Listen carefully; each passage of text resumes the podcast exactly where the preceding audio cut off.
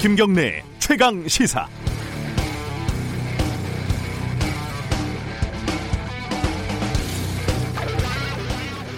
요즘 어, 윤미향 당선인 그리고 어, 정의연 관련된 기사들이 예, 넘쳐나다 보니까 중앙일보가 쓴 기사가 눈에 띄었습니다. 그놈의 단독이라는 말머리를 달아서 아미가 기부한 패딩 할머니들 못 받았다 기사를 그제 썼는데요.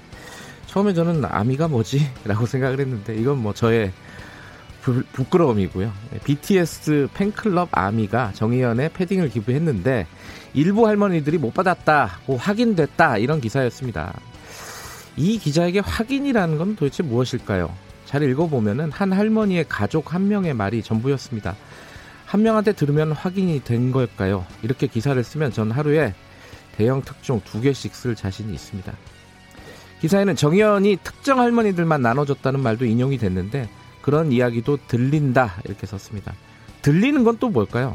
기자가 들었다는 게 아니라 들린다고 쓴 거는 직접 들었다는 말이 아니라는 뜻입니다. 몇 단계 거친 소문과 풍문, 루머, 썰 이런 걸 표현할 때 기자들은 편리하게 이렇게 씁니다. 들린다고. 정의연이 어제 전달할 때 그 패딩을 전달할 때 찍은 사진도 공개하고 택배를 보낸 영수증도 공개했습니다. 기사를 삭제하고 사과를 하라니까 중앙일보가 이런 짓을 했습니다. 확인됐다, 드러났다 이런 서술어를 주장이 제기됐다, 진실 공방으로 번지는 모양새다 이렇게 바꿨습니다. 사진을 봐도 진실 공방이라는 거니까 정의연이 공개한 사진이 혹시 합성된 것이 아닌지 이런 걸 취재하는 모양새인가요? 도대체 여기서 진실이란 무엇일까요?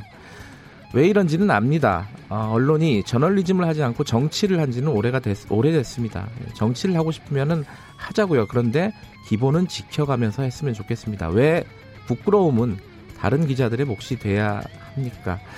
조선, 중앙일보에게 부끄러움이란 무엇이란 말입니까? 5월 21일 목요일 김경래 최강 시사 시작합니다.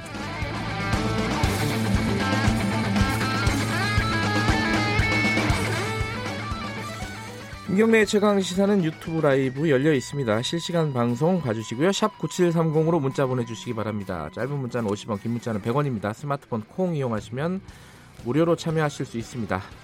오늘 1부에서는요. 브리핑 끝나고 한만호 비망록이 소환한 한명숙 전 총리 사건 어제 보도가 많이 됐는데 뉴스타파 시민보 기자와 함께 자세히 좀 알아보겠습니다. 그리고 2부 최고의 정치에서는 홍익표 민주당 의원, 통합당 윤영석 의원과 어, 윤미향 당선인 문제 그리고 한명숙 전 총리 사건 문제 이런 여당 입장도 들어보겠습니다.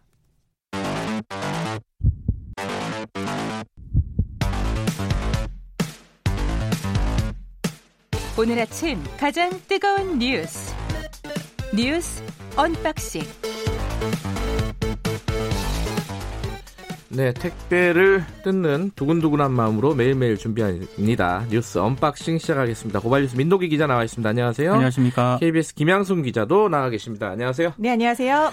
어, 윤미향 당선인 어, 이용수 할머니를 19일 날 만났다는 거죠? 네, 그게 이제 보도가 됐어요. 예. 네. 19일에 윤당선인이 대구 중구의 한 호텔에 머물고 있는 할머니의 방을 찾았다라고 네. 이제 보도가 나왔어요. 할머니와 직접 통화를 한 매체가 여러 곳이었습니다. 그렇더라고요. 네. 네. 할머니가 갑자기 이제 통화를 직접적으로 적극적으로 나서시고 또 기자회견까지 네. 말씀을 하신 걸 보면은 뭔가 나서고 싶다라는 생각을 하신 것 같은데 이렇게 네. 말씀하셨어요. 윤미향이 갑자기 방으로 찾아와서 깜짝 놀랐다. 네. 국회의원이 돼서 미안하다라는 말은 없고 뚜렷한 이유도 되지 않고 무릎만 꿇고 용서를 비는데 뭘 용서하란 말인가? 나는 용서한 게 없다라고 네. 이야기를 했습니다. 그리고 또 이제 윤 씨의 행동에 대해서 위안부 문제를 해결하겠다라는 약속을 어기고 배신한 윤미향이 괘씸했다라고 신경을 털어놨는데요. 네. 어, 갑자기 방을 찾아와서 무릎을 꿇고 윤 당선인은 10여 분 정도 죄송하다라고 사과를 음. 했다고 하고요. 윤 당선인이 이제 무릎을 꿇고 있으니까 할머니가 손을 잡아서 의자에 앉히고 어 나는 지금 뭐가 뭔지 잘 모르겠고 의혹들이 내가 기자회견 한 뒤로 너무 많이 나왔던데 그건 법에서 알아서 할 일이다라고 네. 윤미향 당선인에게 얘기를 해줬다고 합니다. 어 안아달래서 안아줬을 뿐이다. 뭐 이런 취지로 어, 말씀을 하셨더라고요. 이런 와중에 검찰이 정의연 사무실을 압수수색을 했다고요? 그러니까 어제 이제 압수수색을 했는데요. 네. 일단 정의연에 들어온 기부금 내역을 포함해서 단체 운영 전반에 관한 회계 자료 등을 검찰이 가져간 것으로 지금 전해지고 있습니다. 네. 한 10시간 동안 했다고 하더라고요. 변호사 입회하에 했고요. 어, 이나영 그 정의연 이사장하고 한경희 사무총장 등 관계자들이 또 사무실에 남아서 검찰의 압수수색에 협조하면서 자료를 제출했다고 하는데 네. 그 윤미향 그 당선인하고 뭐 자택이라든가 은행 계좌 있지 않습니까? 이걸 압수수색했는지는 아직 확인이 안 아, 되고 있습니다. 밝히지는 않았군요. 네. 그 지금 이제 여러 가지 얘기들이 오가고 있는데 정대협 이제 요새 이름이 바뀌었고 정의연이 됐잖아요. 그 정대협 처음에 만드신 분들 이런 분들이 입장을 냈는데 이게 어떤 입장이었습니까? 그러니까 좀 안타까워서 아마 입장을 좀 낸 것 같습니다. 예. 그러니까 정 의원이 외부 회구, 회계 기관으로부터 투명한 검증을 받기로 했고 네. 그 절차가 이제 진행이 될 테니까 조금만 기다려 달라 이런 입장이고요. 회계 부정 의혹에 대해서는 또 강하게 부인을 했습니다. 아, 이분들이 그러니까 회계에 뭐 미진한 부분은 있을 수 있지만 정의연 활동에서 회계 부정은 절대 있을 수 없는 일이다. 뭐 이렇게 확신한다는 입장을 밝혔는데요. 이건 뭐 나중에 지금 검찰 수사로 공이 넘어갔기 때문에 네. 수사 결과를 좀 봐야 될 것 같습니다. 민주당이 어제 최고위에서 이 얘기를 할 거다. 우리가 이제 그런 얘기를 했었는데 어떤 얘기들이 나왔죠? 최고위에서는? 그러니까 사실관계 확인이 먼저다라는 입장을 내놨습니다. 뭐 변한 건 아니네요. 그렇습니다. 예. 그러니까 행정안전부의 정의원 감사가 예정이 돼 있기 때문에 지금까지 제기된 의혹만으로는 뭐 어떤 공식적인 대응을 하지 않겠다 이런 뜻인 것 같은데요. 예. 그 행정안전부에 감사하고요. 그리고 이용수 할머니가 또 25일 기자회견을 열기로 하지 않았습니까?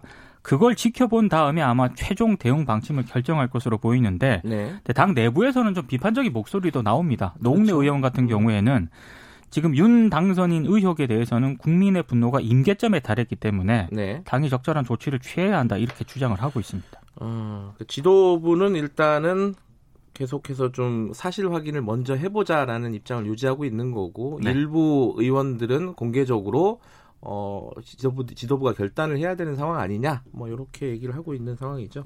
네, 미래통합당에서도 처음에는 국정조사를 예. 강하게 또 밀어붙였었는데, 이제 어제는 살짝 또 입장을 바꿔서 국정조사 이야기는 쑥 들어가고 네. 사실관계를 좀 지켜보고 검찰이 네. 압수수색했으니까 좀 보고 또 25일에 기자회견 한다니까 보자라고 약간 물러섰습니다. 음. 그래서 이모 신문이 어, 윤미향은 조국이다라는 기사를 네. 또 쓰기도 했던데 이게 미래통합당의 입장에 대해서 뭐 윤미향 당선인과 조국과의 관계는 전혀 알 바가 없고 네. 예, 미래통합당의 입장에 대해서는 조국 때 너무 강하게 공세를 제공했다 우리가 역풍을 맞지 않았느냐. 아. 그래서 이번에는 좀 어떻게 잘 지켜보고 사실관계를 좀 더 파악한 다음에 대응을 하자라는 쪽으로 입장이 정리가 된 것 같습니다. 아, 여러 가지 생각이 많아진 것 같아요. 미래통합당이. 예, 오늘 한겨레 신문도 죄송합니다. 한겨레 신문도 그런 기사를 일면에 썼던데 이 와중에 이제 뭐 사실관계 파악은 검찰도 해야 되고 뭐 감사도 해야 되고 하는데 이 와중에 극우 세력들이 역사를 어, 되돌리려는 그런 움직임을 보이고 있다. 이게 일본에서도 그런 움직임이 있죠. 그러니까 산케이 신문이 어제 네. 이제 사설, 뭐 국제면, 오피니언면에 이 정의연 사태를 실었거든요. 네. 싣는 것까지는 뭐 뭐라고 하지 않겠습니다만 어, 뭐 수요 집회에 대해서 반일 집회다. 이제 음. 이렇게 이용수 할머니 발언 기자회견을 전하면서 이렇게 묘사를 하기도 했고요. 네. 어, 그동안 뭐 일본 주요 언론들이 이 문제를 사실 보도 위주로 간단하게 전하긴 했는데 어제 산케이 같은 경우는 극우 성향 아닙니까? 네. 이례적으로 뭐 대대적으로 지금 이 사태를 보도를 하면서 아마 본인들 쪽으로 유리하게 해석을 하고 있는 것 같습니다. 그렇죠. 어, 소녀상을 돌로 찍는 훼손도 있었어요. 네, 있었습니다. 어. 이게 그러니까 그게 다 연결돼서 생각을 하는 사람들이 있어가지고, 그러니까 지금 이런 회계 부정이나 이런 부분들 의혹들이 아직 확인도 안 된 상황인데도 어, 위안부 피해자 문제, 뭐 이 문제 자체를 부정해 버리는 그런 움직임이 나오겠죠. 그렇죠. 걱정됩니다. 어, 그 이 와중에 이게 정의연하고 관련은 없는데 나눔의 집, 광주 나눔의 집이죠, 이거는. 그렇습니다. 경기도 예, 광주. 경기도 광주 나눔의 집 문제는 계속 나오고 있어요.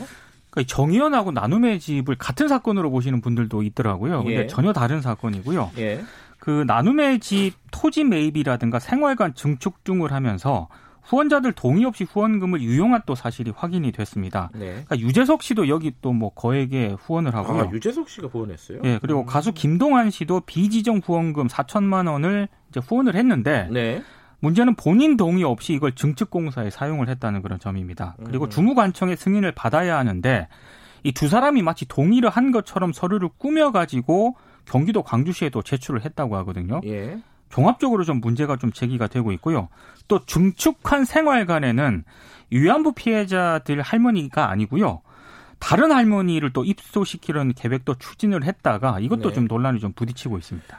뭐 법인 대표 건강보험료를 후원금으로 냈다 유령 직원에게 급여를 지급했다 여기 또 계속 뭐가 나오고 있습니다 그죠? 그렇습니다. 이, 이런 상황이면은 조계종이 수습을 해야 되는 거 아니에요? 그 뭐 어떻게 얘기하고 있습니까 이쪽은? 좀 소극적이에요. 그러니까 조계종이, 조계종이 본인들이 그 직접 관리 감독하는 기관이 아니다. 네. 종단이 직접 관여한 사실이 없다라는 입장을 내놓았는데요. 네. 근데 지금 이게 조금 말이 안 되는 게 전체 이사의 3분의 2가 다 조계종 스님들로 구성이 되어 있거든요. 네. 그러니까 법적 책임이 없다는 사실을 지금 강조할 게 아니라 어, 본인 이제 조계종 입장 차원에서 좀 대응을 하는 게 좀 책임 있는 그런 자세고요.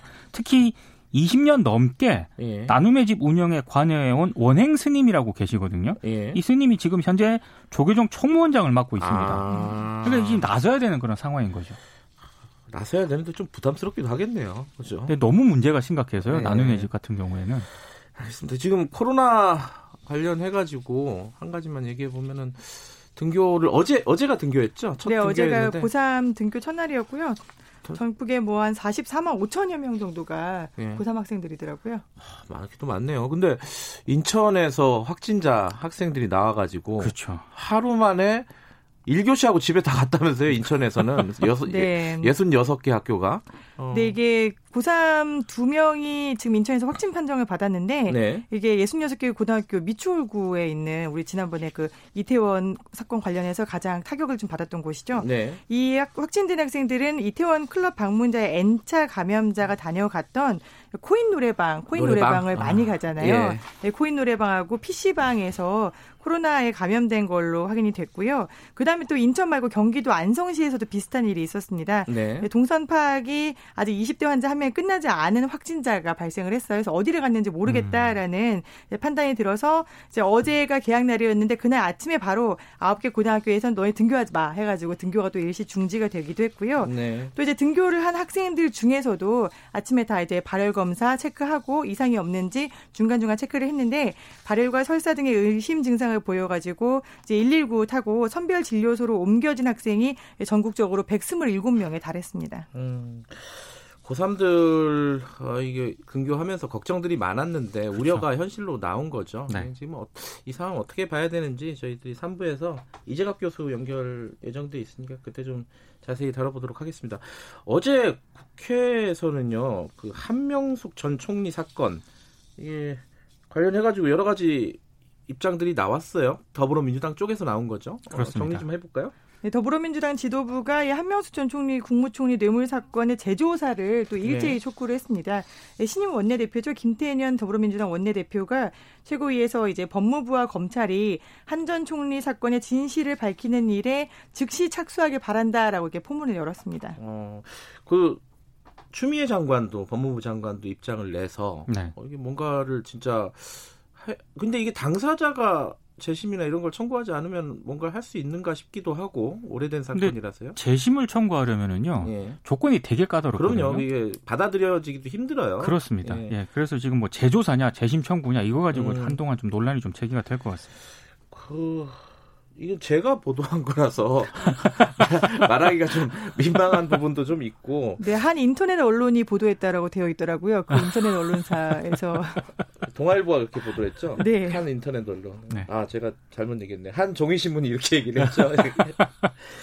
아, 이게 사실은 음, 보도가 조금 더 예정이 돼 있습니다. 아, 예정이 돼 있고 좀 다 보고 나서 좀 입장을 정리해도 되지 않을까 싶은데 민주당에서는 이 사건을 굉장히 예전부터 좀 심각하게 바라보고 있었나 봐요. 그렇죠. 예. 예. 그리고 추미애 장관도 법무부 장관이 이렇게 얘기를 했으니까 네. 어, 그 검찰이 바로 또 입장을 냈습니다. 그죠?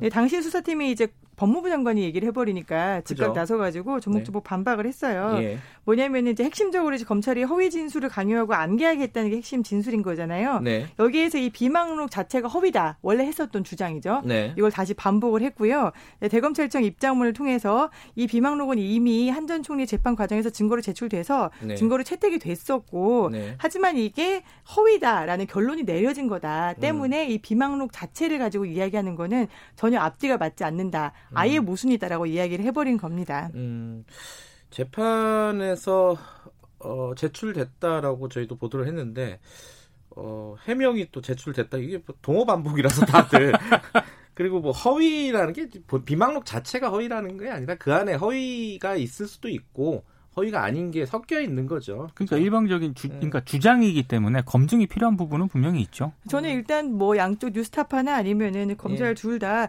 증거로 제출됐다 똑같고요. 그 다음에 네. 이제 비망록 자체가 있다는 거 인정하고요. 그 네. 안에 내용을 가지고 검찰이 일부는 이걸 또 사용하고 일부는 버린단 말이죠. 그렇죠. 네. 그러면 그 중에서 어떤 걸 이제 우리가 택하고 버릴 것인지에 대해서만 수사가 이루어지면 될 것 같습니다.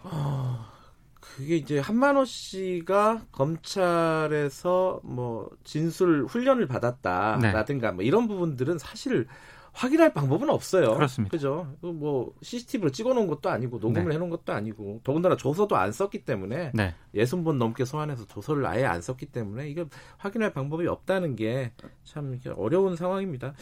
어, 추가적인 보도가 예정돼 있으니까 좀 보시면 될 것 같고 조금 있다가 뉴스타파 심인보 기자 나올 예정이니까 똑같이 한번 물어보죠. 이런 부분에 대해서 어떻게 생각을 하는지. 자, 오늘 여기까지 듣겠습니다. 고맙습니다. 고맙습니다. 고맙습니다. 뉴스 unboxing KBS 김양순 기자, 고발뉴스 민동기 기자였습니다. 김경래 최강 시사 듣고 계신 지금 시각은 7시 36분입니다.